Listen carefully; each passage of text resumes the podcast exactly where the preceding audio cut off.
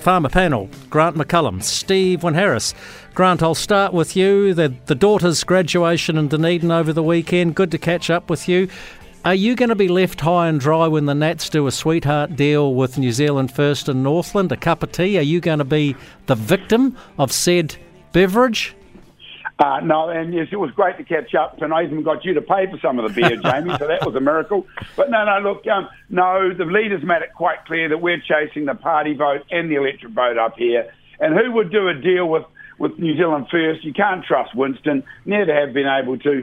And by the way, he's much closer to Labor than to National. Just got to look at his track record. So, no, there'll be no deals. I will put that cup of tea rumour to bed. Steve Wyn-Harris, you've just been appointed to an independent panel to oversee the decisions decisions made on the Severe Weather Emergency Recovery Legislation Act. What a mouthful that is. But for what it's worth, Steve, and I don't pass out compliments freely to you, uh, and I haven't over the years, but well done because you're just going to ha- add some good common sense farmer common sense to this panel. There you go.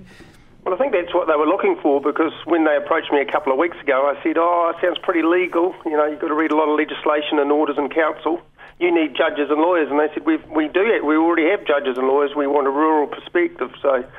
I agreed uh, to, to lead my perspective to, to this panel. And it's basically a check and balance on government because these orders and council allow them to do um, things quickly on behalf of, of uh, territorial authorities. And I've had a look at the Christchurch earthquake legislation, and there was nine, I think 99 orders in council, and that, they had a review panel looking at those as well. So this is this has been done before. Well, good on you. I think you'll do a good job. Did you hear Paul Paynter from Yummy Fruit?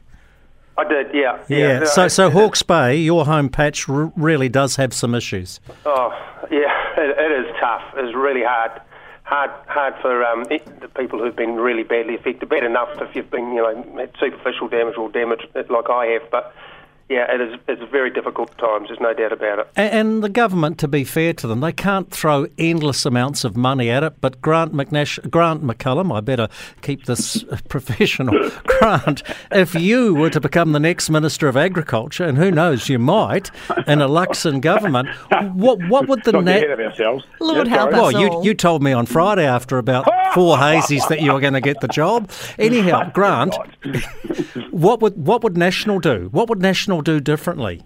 Well, I, I can't speak on behalf of the leadership. All I would say is that we do completely understand the challenges here, and we, we, we our track record in dealing with the earthquakes in, in not dissimilar situations in some ways was we, were, we we just got on with the job and tried to provide as much certainty for people. I think that's what's lacking here right now, is that people need some decisions made and some certainty. After listening to the bloke from Yummy Fruit, you know, I, I they, that's they're just in limbo. No one knows what's going yep. on. The big thing is they want decisions made. But what do you say, guys, to the person whose house in Waitakere has been red stickered and destroyed and they may have lost everything? They don't get recompensed yet farmers and growers have got their hand out. And I'm playing devil's advocate here, Steve. Look, these are big, big decisions, big calls uh, for, for any government, and I guess you know they, these are bigger, bigger calls than I can make, Jamie. But it, it is not not easy. It is tough. Absolutely, yeah. Grant. it, all, it all goes into this. I suppose it's that you've got to step back and look at the whole managed retreat discussion, and that we've got to look at now with the impacts of climate change and these major, these more regular weather events. And it's the same discussion where you've got these people have lost their houses in Auckland, for example. Same issue. And how are we going to deal with that?